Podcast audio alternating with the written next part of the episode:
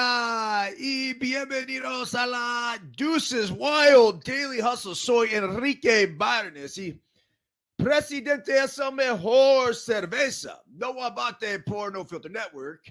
Will the Thrill Clark y Miguelito San Dieguito. But dead or alive, job or no job, with us or without us, we properly salute our boys. Yes, yes, yes, yes, yes, yes, yes. Woo! Remember this, folks. When we are juiceful, we are useful. And when we are juiceless, we are fucking useless. A very pleasant good morning to you on the 22nd day of November 2023. Giuseppe Pepe Manuele in the house. And so, of course, we're going to honor him with the Fins Mark Clayton throwbacks. How they don't wear those bad boys every single week, I got no idea. And they got to change their helmets back to the old logo. My goodness. It's amazing how many teams got rid of what was a better logo for some futuristic bullshit. I mean, we could go over, I could do a whole show on teams that have basically fucked up their unis along the way. Like, for example, the Astros one that I always have up here. How is that thing not constantly in the rotation? They wear them every now and again now because of the throwbacks. But you guys know what I'm talking about. Look at that beautiful bastard. Anyhow, we are brought to you by Bet Online. That's right. Hold on before I do this long ass read. Mm. Wet the whistle a little bit with some cafe. We had an issue with the iPad this morning. And so I got to give Joe all kinds of love. He was downstairs, he was on the phone with no less than eight different people from T Mobile trying to get this shit set up. It's really not that hard. It's amazing to me how difficult we make things. But the carrier, look, I had an iPad. I don't have that iPad anymore. Here's the old number. Here's the new one when it comes to identifying the VIN or whatever the fuck it is. And kill that one, light up this one when it comes to the cellular. Yes, it's back. This is the same iPad that went down during the all state games, California versus Texas. The Texas lefty threw a fastball that just absolutely shattered it. So that then uh, started a series of events. Number one, me going to the Apple store, in which we got to experience the place getting robbed. Really cool, if you ask me. Uh, happy to have been there and seen that shit show go down. And then finally got it back yesterday when we went to the Reno store in Apple as well. But I knew it was going to be a bit of a process trying to get the cellular back into it because Oh, I just I've seen it done too many times before. But Joe's working on it now. I don't think it's there yet. It was supposed to be. So anyhow, uh, this holiday season is off and rolling with NFL in full stride and the NBA and NHL hitting mid-season form. Bet online is your number one destination for all your sports wagering info with up to the minute sports wagering news, odds, trends, predictions. Bet online is the top spot for everything pro and amateur sports. And not just the big four. Bet online has available at your fingertips with both desktop and mobile access at any time for almost any sport that is played, from MMA to international soccer. As I mentioned yesterday, I do not know if they have travel baseball lines, but it would be fascinating if they did. Head to Bet Online today and remember to use the promo code BLEAV capital B L E A V, all capped for your 50% welcome bonus on your first deposit. Bet online where the game starts. Also, don't forget about our partners at KT Tape. Get yourself some pro oxygen tape by hitting the QR code in the upper right hand corner. That's it. Right. Hold on a second. Right there. It's always a little tricky and awkward because I use my left hand. But sure enough, hit that QR code. Put your email address in there. You'll get 15% off all of the items. If you're dealing with any sort of soreness, any issue, it basically promotes blood flow to the area by lifting the skin, decreases inflammation, and relieves pain, keeping us charging through life. Lastly, to focus for this show, you guys know this. We got our Verge. Go to tryverge.com. This is a cannabis product. It's got honey, it's got lemon, it's got ginger. It is very soothing on the throat as well. It's supposed to take away the jitters and just get you a nice relaxed focus through the course of the day. I'll probably hit anywhere between two to four of these. So, salute. And as for our guy Jory over there, he'll take care of you. Mm. We never pimp products we don't use. And that went down very, very smoothly. Okay, today's Daily Hustle electronic email communication. If you have not signed up for that, go to ericbyrnes.com, put your email address in to start receiving those. We essentially we'll take the message there, come on here, talk about it, expand upon it, and then get into all sorts of other things, whatever the hottest baseball news is. And then we just kind of go from there. Buenos dias. Today is Wooden Wednesday, November 22nd, 2023. Daily Hustle quote of the day. Here's the only expectation it is useful to have in your mind, regardless of your profession. Quote, I will do the best I am capable of doing today to bring out my best tomorrow. John Wooden. Daily Hustle translation. we are inundated with expectations, whether they are our own or somebody else's. We cannot control an outsider's expectation of us, our team, or our business, but we most certainly can control our own. It's okay to have a vision of where we want to go, and it's okay to shoot for numerical goals we want to reach. Yet, oftentimes, there are external forces far outside of our control that may prevent us from reaching these benchmarks.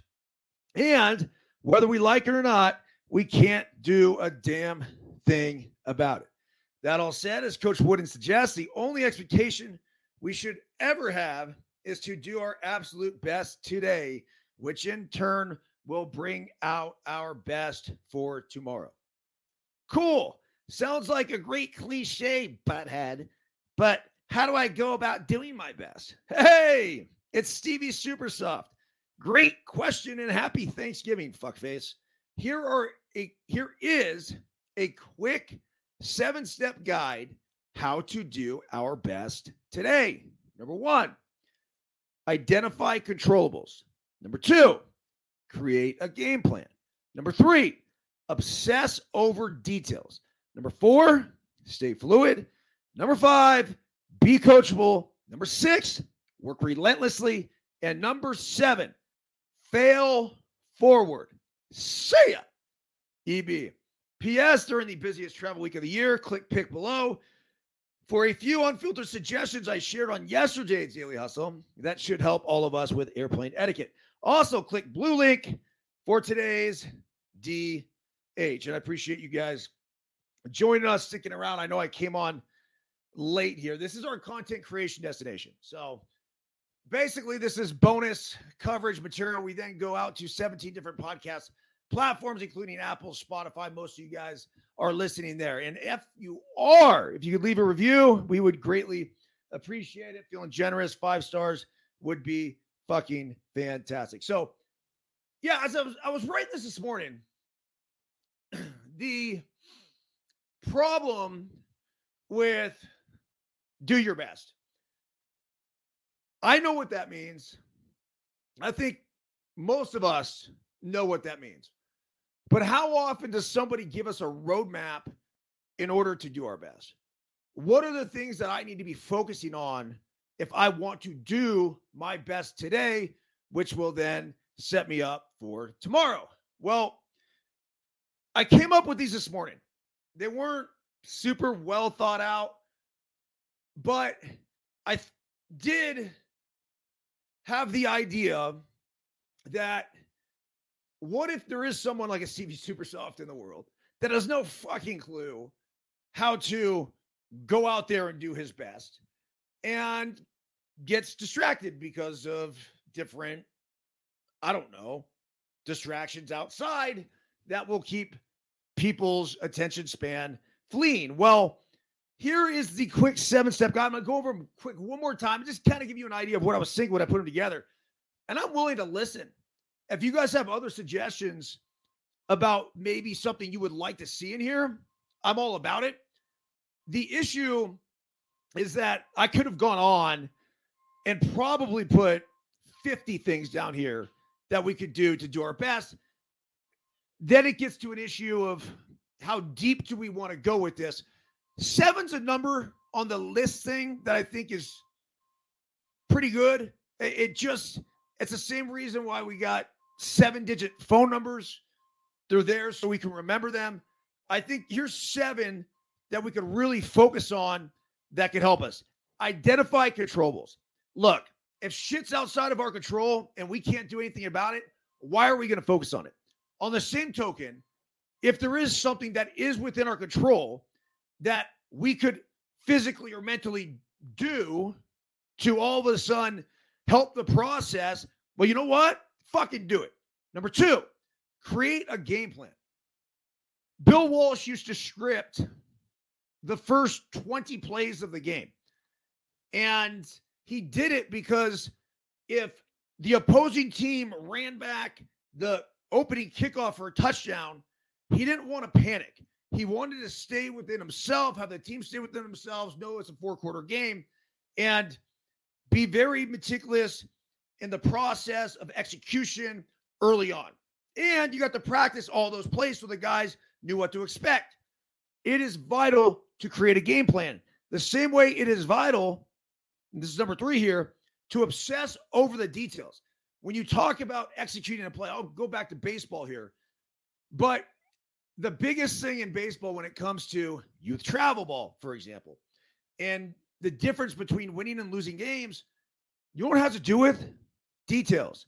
Leads at first base, leads at second base, leads at third base, defensive positioning in the infield, defensive positioning in the outfield. Just those alone, just those alone.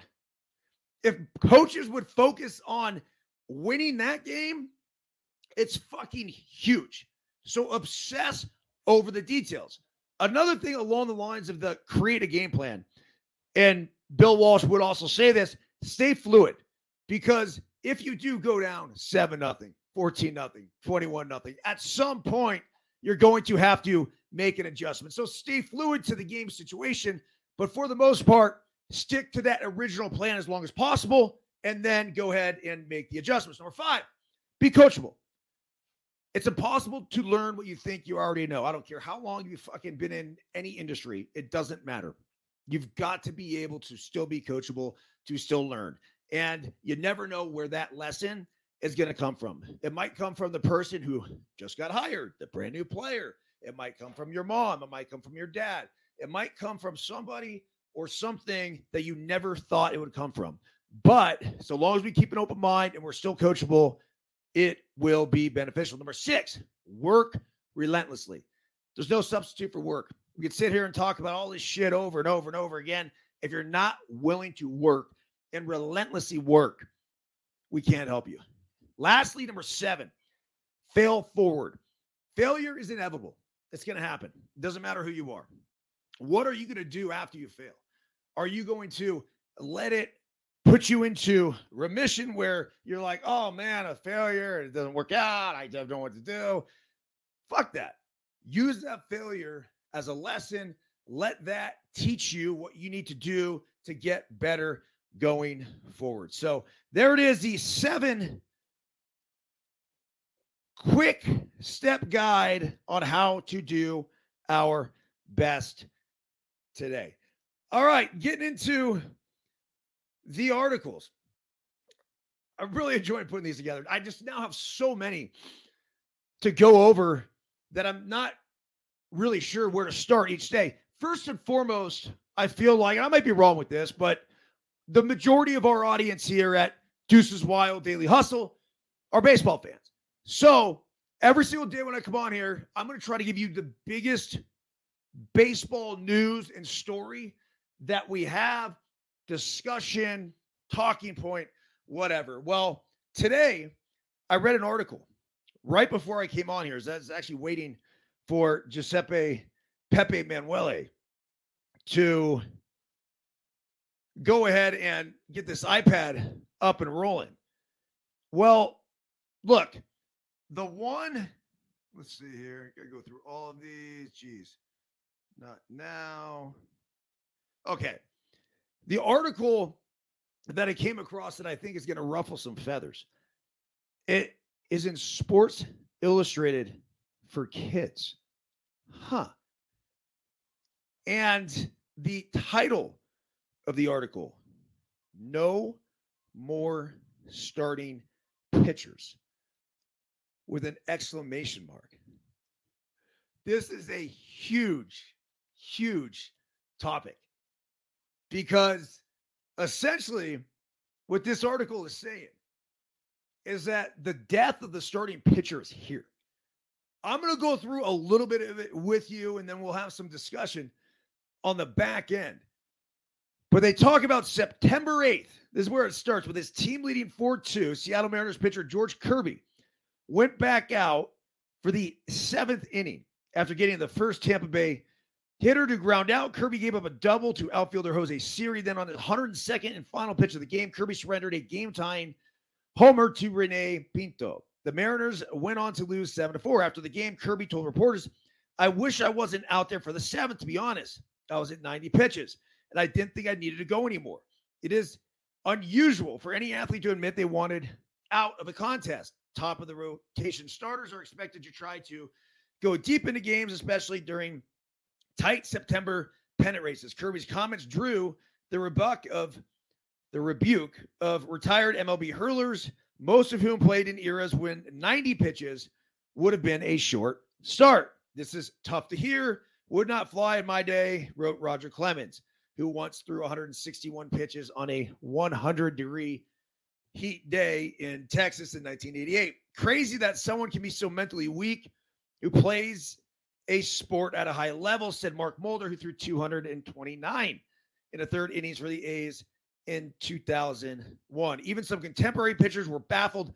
Don't know all the details, but here's, but this is really weird, wrote Brandon McCarthy, who last pitched for the Braves in 2018. I get the feeling if you're just out of gas, but can't imagine ever verbalizing this publicly.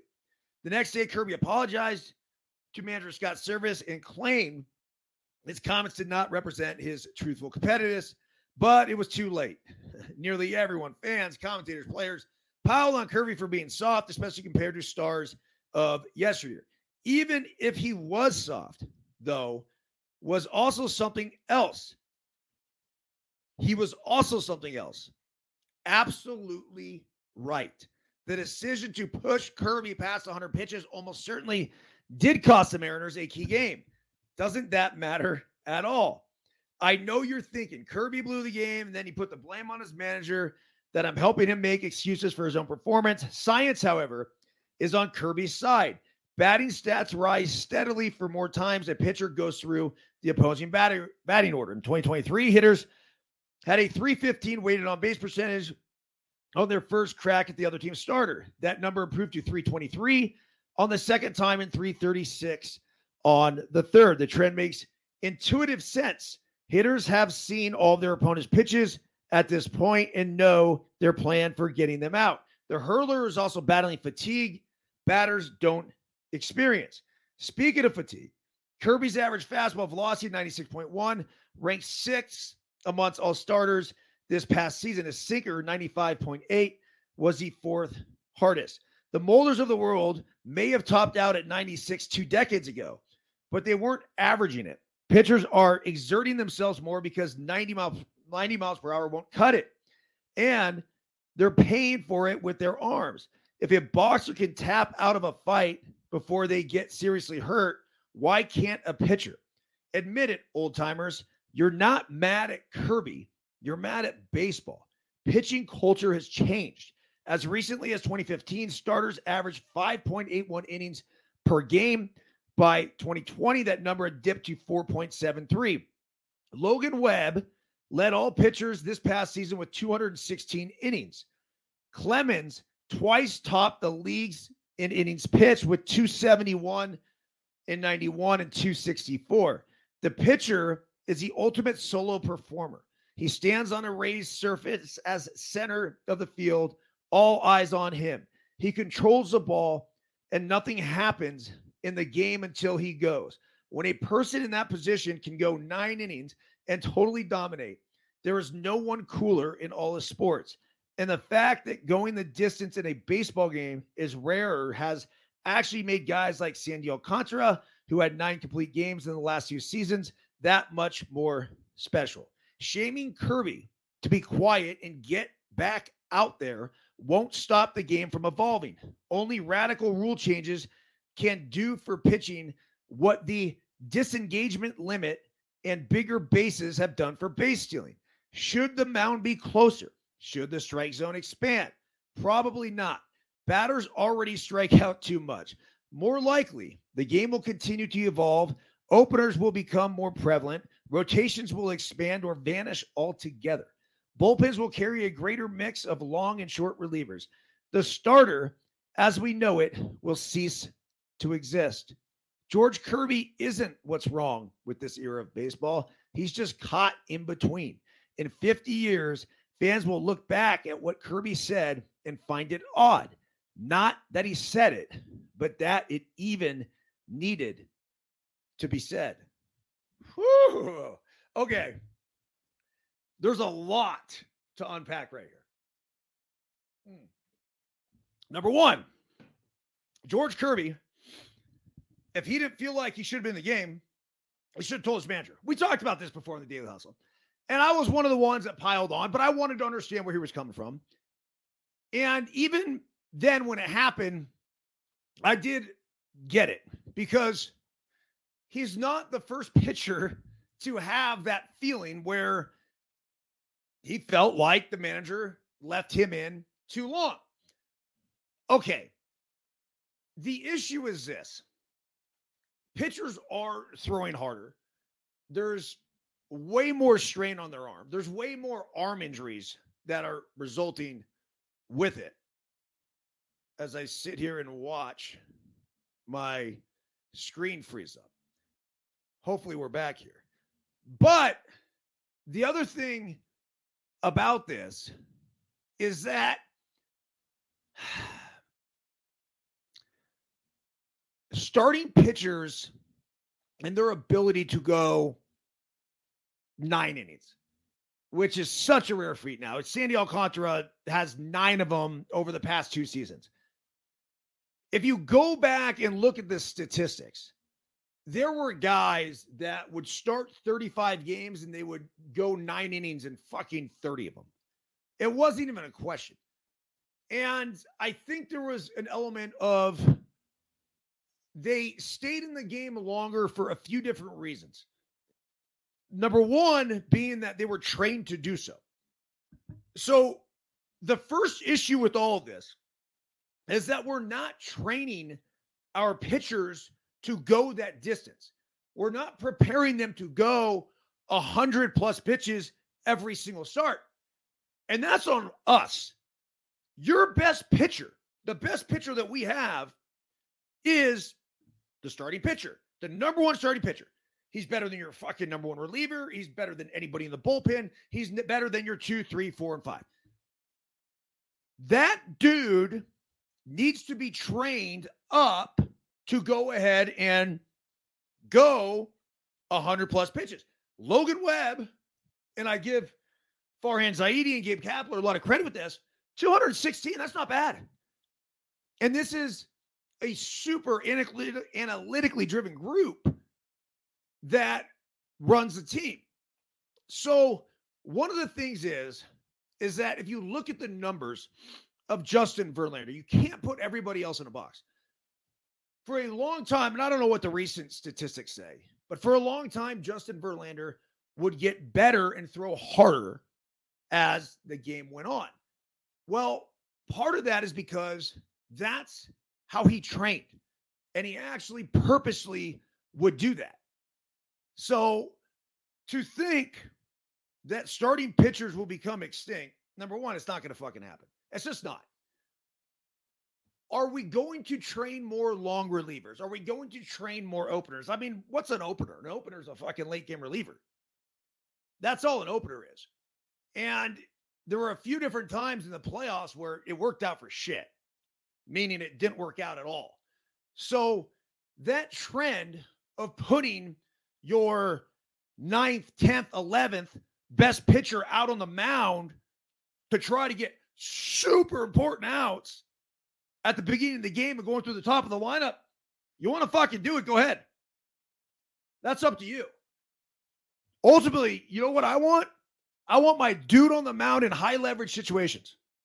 So, wherever that high leverage situation is, I'm in. Now, is the first inning a high leverage situation? Yeah.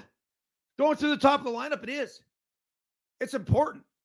So, if anything, if you want to use quote unquote the opener, I'd probably go to my best reliever. You could make an argument to go to your closer in that situation. So I just think the total argument with this is we got to train our starting pitchers up. We have to also teach them that velocity is not everything. It's not. Is it important? Of course it is. Is it everything? It's not. The amount of pitching that's going on these days is it's almost sad.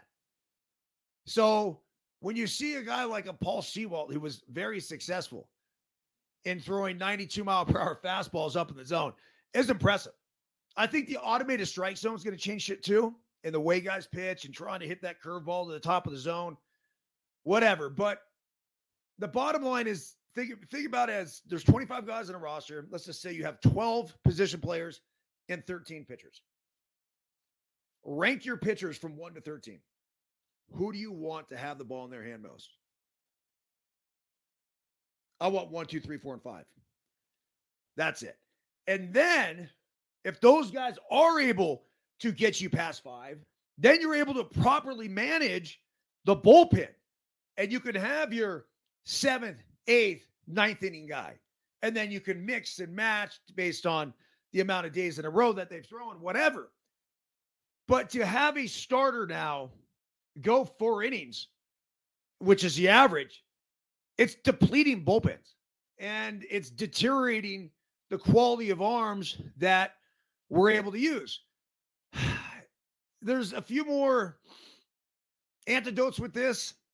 You know, one of those being, I think, that we have to figure out a way to create superstars. And in creating superstars, those guys got to be on the field.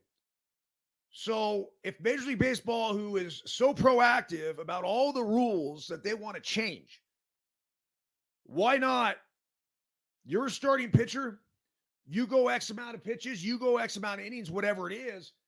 Put a pitch limit on it. Now, if you come out for injury reasons, that's okay but you're going to have to miss X amount of time down the road. Otherwise, you're going to have guys or coaches going, yeah, you know, fake the injury, whatever, will get you out of there. But why not do that?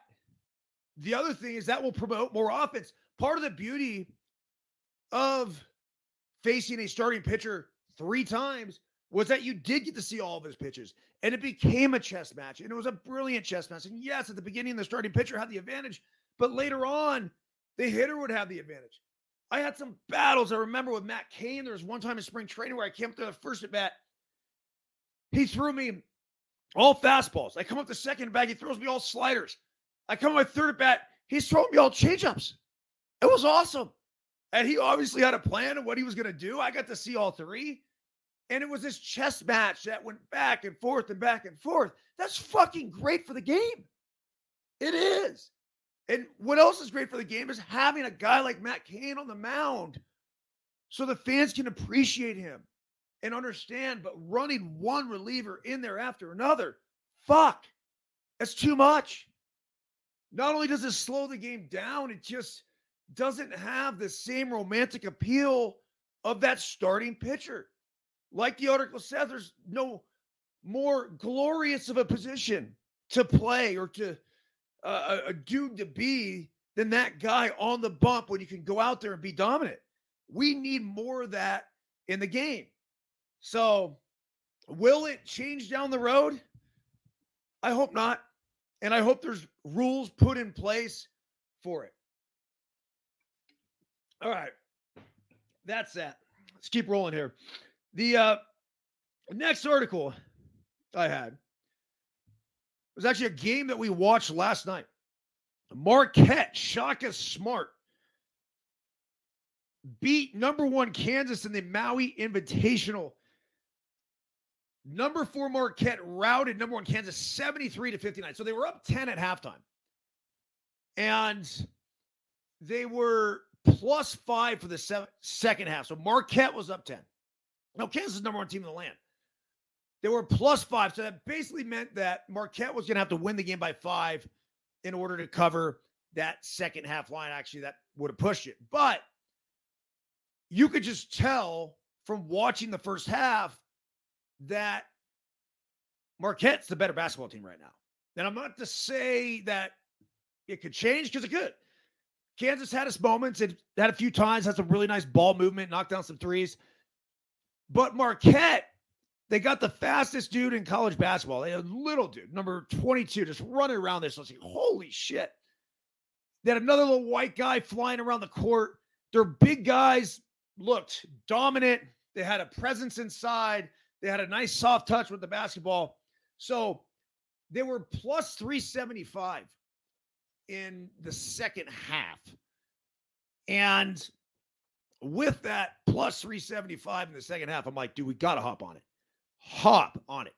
So basically, meaning that on the money line, they were plus 375. So they would have had to beat Kansas in the second half, and they would have had to win the game by 11 or more points. Well, sure shit. What happened? They end up winning 73 to 59, 14 point winners.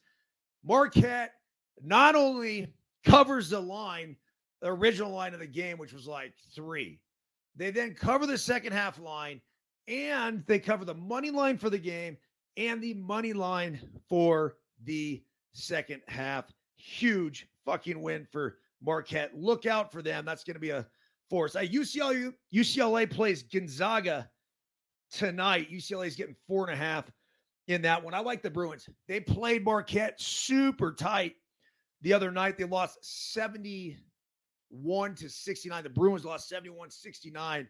But a lot of people watched that game. I did not. A lot of people who did are saying that the Bruins should have won it. They were up 12 at one point. So back to the Maui Invitational tonight. Uh, Hawaii late last night.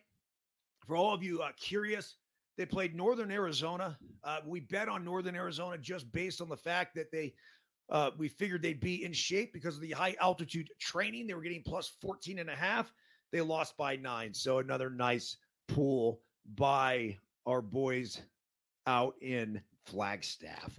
All right. The uh, Monday night football game is now a flex game. This is cr- I don't say crazy, but it's just going to mix things up in the last few weeks of the season. I'll explain it here. For the first time in NFL history, the league is allowed to flex Monday night games, and we could see the NFL utilize its new power at some point over the next few weeks. When it comes to flexing Monday night games, the league has to follow two rules. Number one, the NFL can only move a game that's being played between week 12 and week 17. So we're here. If the league is going to utilize flex scheduling. The decision has to be made at least 12 days in advance. Based on how the rest of the Monday night schedule breaks down, it seems that there is only one game that really has a chance to be flexed. And the NFL VP of broadcast planning, Mike North, revealed that game during a recent interview on the SI Media podcast. First, let's take a look at the remaining Monday night games. We got the Bears at Vikings, week 12. Week 13 is the Bengals at Jaguars. So we just had week 12, right? It's the Bengals at the Jaguars. Week 14, that's week 13. Week 14 is Titans at Dolphins, Packers at Giants. Week 15, Chiefs at Patriots. Week 16, Ravens at Niners. That's going to be a good one. Week 17, Lions at Cowboys. So you're not changing week 16 or 17. The Chiefs are always a big draw. Bill Belichick. Yeah, I'm not. I'm not changing week 15. Titans at Dolphins. Packers at Giants. I mean, that would be the shitty one. There you go. The Bengals are still relevant. They play the Jags, who are relevant, so you're not going to mix that up. But the Packers at Giants. Let's see if I called it. It says the Bears Vikings game can be flexed because we're already inside the 12 day window for making a decision according. Oh, it can't be flexed. Okay, we already had that. The problem with moving the game is that the Jets play at home Sunday afternoon. So the NFL can't simply move the Giants to Sunday since the two teams share a stadium. The way to solve that problem would be to have two teams flip games in that situation. The Giants could take the 1 p.m. slot on Sunday that is currently occupied by the Jets, and the Jets would move to the Monday night game. Huh. The reason the NFL is considering this move is because the Jets are playing the Texans, which is one of the league definitely wants to flex and do prime time this year. Yeah, CJ Stroud, of course you do. I'm not sure we do it North said of the flipping the two games, but the Texans have played their way into a national television.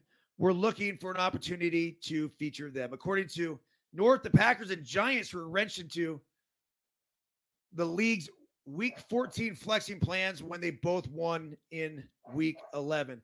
A week ago, I would have told you, yeah, it's certain possibility. So, anyway, I think it's good. I do. I think it's important that you get those prime matchups out there. We'll see if they pull it off. And thank you, Eleanor, for barking at the blower. By the way, I spent a good hour blowing the cage yesterday. There is nothing more rewarding than manual work. I'm serious. When you're out there and it's just you and the blower and the leaves, remind me of a kid. I, I I used to mow lawns and use the blower, and it just you forget. I mean, this day and age. I mean, I haven't done it a long time, and I put that blower on yesterday, cleared that batting cage out. Oh, it was fucking awesome. Okay, uh, is society softening? Here's the next one. Aaron Rodgers agrees with Tom Brady's criticism of the NFL, attributes changes to a softening in society. Aaron Rodgers is the last of the old guard quarterbacks that included Tom Brady, who recently made headlines when he said there's a lot of mediocrity in today's NFL. Rodgers said that he agrees with Brady's take on how some of the rules changes has created a lot of bad habits. The Jets quarterback said Tuesday on the Pat McAfee show, when I was a young player, too, the greatest fear you have as a quarterback is getting one of your guys hurt. Rodgers said, well, echoing what Brady said on the Stephen A. Smith show, throwing a ball high over the middle, exposing the guy and him getting rocked and him leaving the game. That was your biggest fear. So you were smart about certain plays and throws of just not making them. Rodgers, who has never been afraid to share his opinions, attributed the NFL rules changes to a shift in culture. Quote, if I'm looking at this from a real big picture, there's a softening of society that has definitely caused things like this. Hockey doesn't have an enforcer position anymore. Why? Because we need the fighting out of hockey. It's too violent. I think people want to see football be a collision sport, not to where guys are getting mangled on the field, but they enjoy the big hits. There's certain players who you just knew were the big hitters and pushed the line of what's cheap, what's a cheap shot, and what's a legit hit. Like Brady Rodgers sympathizes with defensive players who have to try to do their jobs while also avoiding doing something that could lead to a flag or a fine or a suspension. It's tough to play defense in the league, Rodgers said. It's really tough. I saw a couple of calls on Monday night and was just thinking that was not how it used to be. Used to play the Lions and you know you're getting rocked just about every snap. You're taking a hit when you're dropping back. You're going to get hit. You're going to get pushed. If you go back and look at some film of some of those games, I'm talking like 08 to 14, the game was ref differently, a little different back then. It's a better it is better in certain areas for player safety, 100%. Have we gone too far in certain rules? 100% as well. And I think it's really hard to play defense. It's really hard to figure out the strike zone, especially with a moving player. I think we've created bad habits with some of the reads and zero fear of throwing over the middle. I think some of the quarterbacks are getting rewarded for sliding late at times and taking very light shots that become 15 yard penalties. Rodgers acknowledged the rules were implemented partly to make the game safer. And while Rodgers agrees with some of the rules that were added for player safety, it's clear that he and Brady feel that it's gone too far in the other direction. Okay, look, it's a yin and yang life. You know, one minute it's oh my goodness, I can't believe what's going on on a football field and the collisions and everything else. And then the next, it becomes this holy shit, And Like, let the guys fucking play. Where is the right place on the scale? Probably in the middle. I, there were hits that were egregious, over the top, players getting hurt. I think you're probably just look at the injuries. I mean, you look at the injury report between, I don't know, let's go 10 years back and then go 10 years forward. Rodgers mentioned 08 to 14. So let's look at some statistics from 2013 and 2023 and see if we are making the players safer from protecting them from these hits. There's certain things in life that we try to protect. And, you know, in trying to do so, it becomes so over the top that we end up doing more harm than good. I know one of those things that I read in Jordan Peterson's book were playgrounds and skate parks. And so they were starting to take playgrounds and state skate parks out of these cities. And what they were finding is that look, kids are going to be kids anyway and they're going to go out. And So they're going to find other ways to do it. The big argument in hockey is that in hockey, the enforcer was put there to know that if you're taking a cheap shot, you're going to now have to go fucking toe to toe with whoever that enforcer is.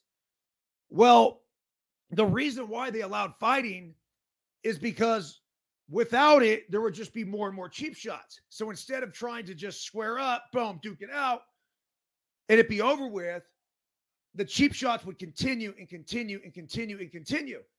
That was what happened in the old days back in baseball as well, where now all of a sudden the guys are going to police it themselves. They throw at you and throw it back and throw it back and go on and on and on. So, where's the right answer? I'm not quite sure, but understand this the guys that play football, the guys that play hockey, the guys that play baseball, the kids that want to play on the playground, they need to have an autonomy about them that allows them to express themselves. And when you try to bottle that up or put all sorts of rules and chains and handcuffs on this thing, it's not going to fucking end up well. Now, what direction it goes, no idea. But ultimately, yes, we would like to protect the players, and I think it's really important overall, I think you got to look at this and continue to make adaptations and adjust and adjustments along the way. Okay, this is a fascinating one. Fascinating. Jim Irsay, the owner of the Colts, blames the arrest on police prejudice against white billionaires. Yep, you heard it here first. That's right. Indianapolis Colts owner Jim Irsay said his March 2014 arrest for driving under the influence was a result of prejudice against him for being white and wealthy. The longtime NFL owner spoke about the circumstances of his arrest in an interview with HBO Real Sports that aired on Tuesday. Irsay later pleaded guilty to one misdemeanor count of operating a vehicle while impaired after initially facing four additional counts of possession of a controlled substance. Quote, I am prejudiced against because I'm rich white, and a billionaire. Irsay told HBO's Andrea Kremer. If I'm just the average guy down the block, they're not pulling me in. Of course not. That's how this asked how he thinks it sounds for a white billionaire to claim he's a victim of prejudice. Irsay stood by his remarks. Quote, I don't care what it sounds like, Irsay said. It's the truth. I could give a damn what people think, how anything sounds or sounds like. The truth is the truth, and I know the truth. Police in the Indianapolis suburb of Carmel pulled Irsay over after observing a man in a Toyota Highlander driving slowly, stopping in the roadway and failing to use a turn signal. Authorities discovered various prescription drugs in Irsay's vehicle, along with more than $29,000 in cash. What is that, a fucking crime?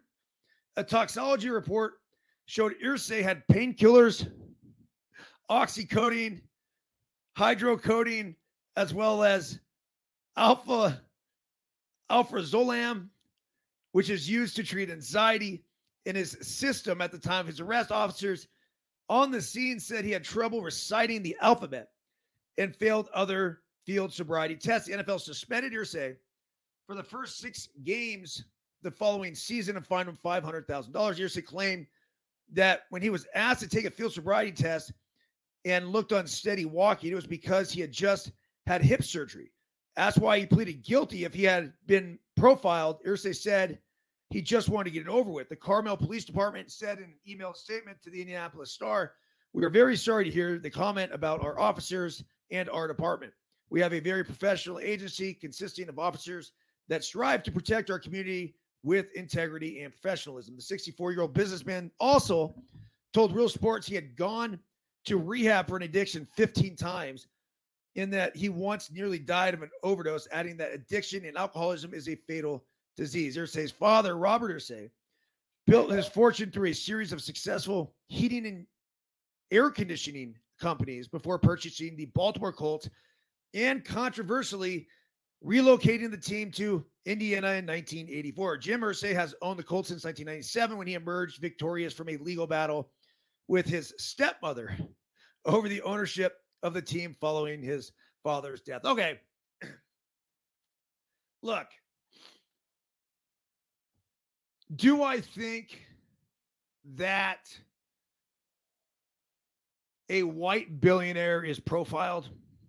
100%. Like, I, I think Irsay is right in that. Now, are they prejudiced against Jim Irsay? Because he's a white billionaire, I can't tell you that.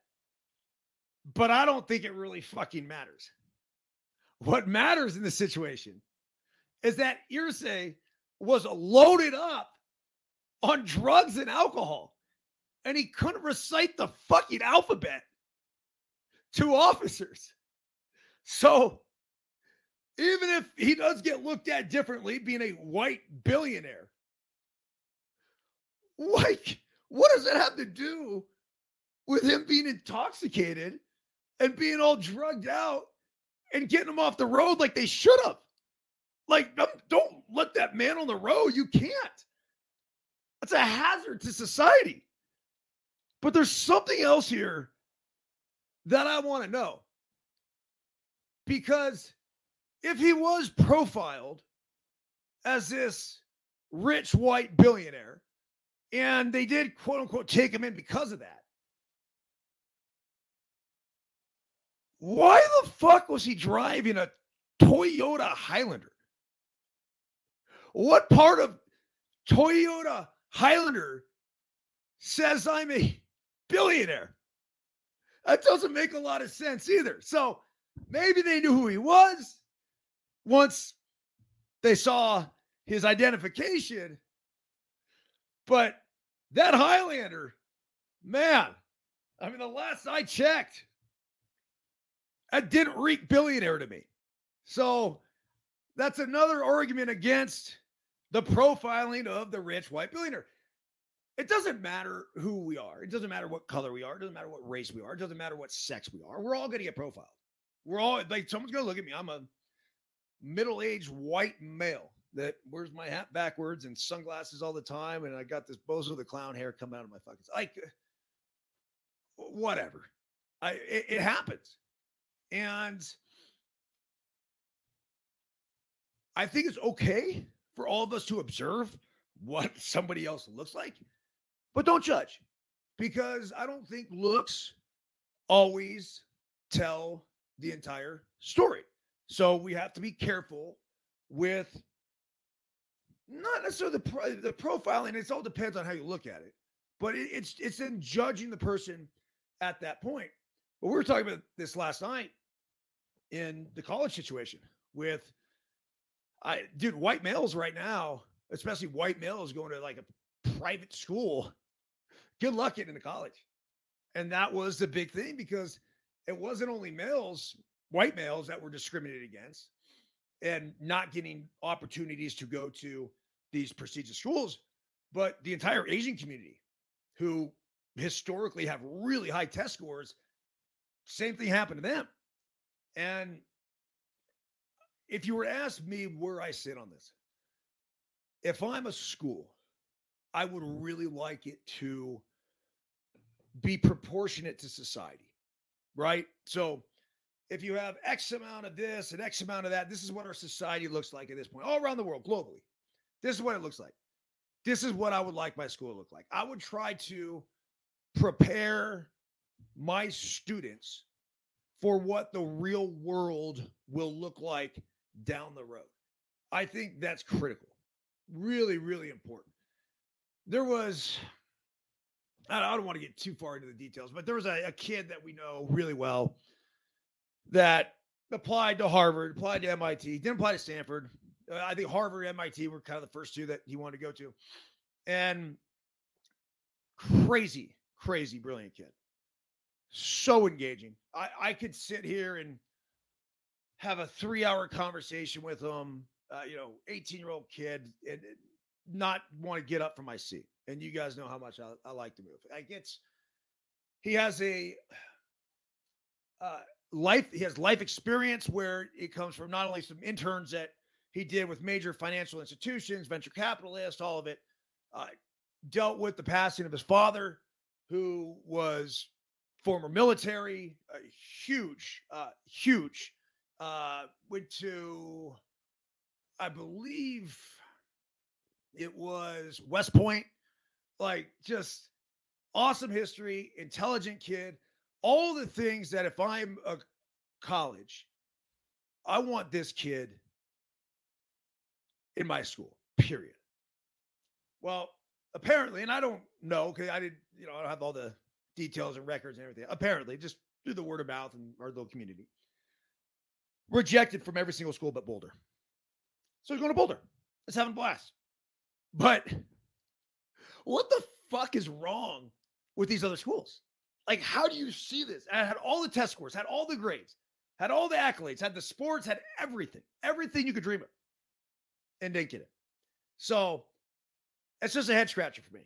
And I, would have to ask again, like if I'm running a, any any school, I, I I want it representative of society, and I want people who have stories.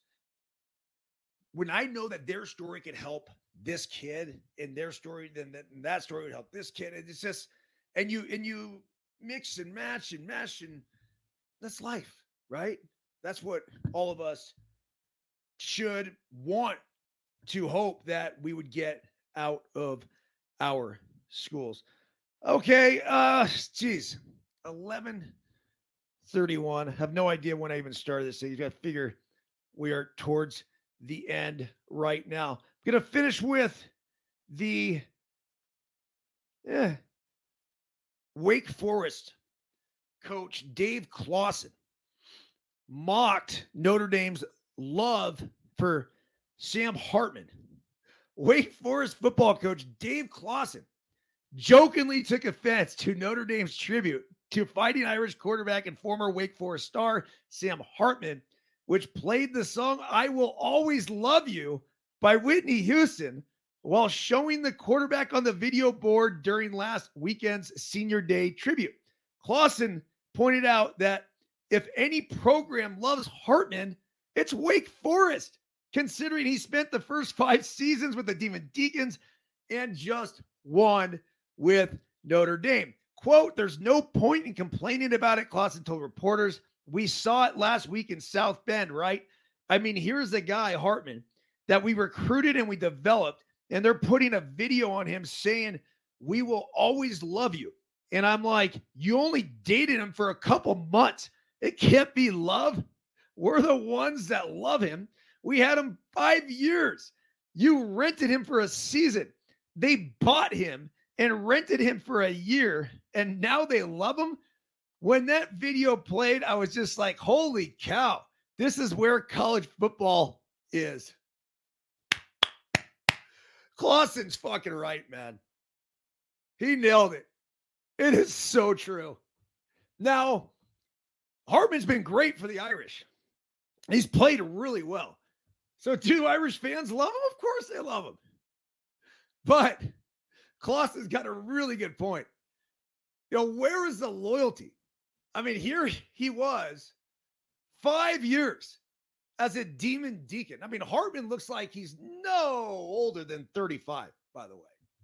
I mean, this is a grown ass man. He's got to have a wife and three kids at home, I figure. But Hartman decides to go to Notre Dame for his final year, and I don't really blame him. They were going to have a chance to compete for a national title. This is a legit team, national spotlight. Figure it help his NFL pedigree, yada, yada, yada. So I don't blame him for leaving. It is a little bit awkward, though, when you have the team that you were with for five years and then you dump them and it's like a see ya, right? Just like that. And now you got the new hot chick you're running around with. And, you know, she's got all the bling on and she's draping all over you. The PDA's over the top. Yeah, fuck, man. I'd be pissed if I were Wake Forest too. I don't blame them. All right, Wooden Wednesday. We will finish with my one of my favorite John Wooden quotes, as we had one for uh, the Daily Hustle today.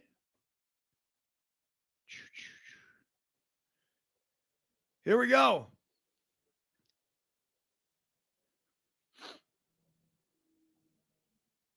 Wooden isms. John Wooden most famous motivational quotes were often called Woodenisms for their simplicity and subtle guiding message. Here are 11 pearls of wisdom from the mind and heart of John Wooden. Be more concerned with your character than your reputation because your character is what you really are, while your reputation is merely what others think you are. If you don't have time to do it right, when will you have time to do it over? Make each day your masterpiece. Never lie, never cheat, never steal. Nothing will work unless you do.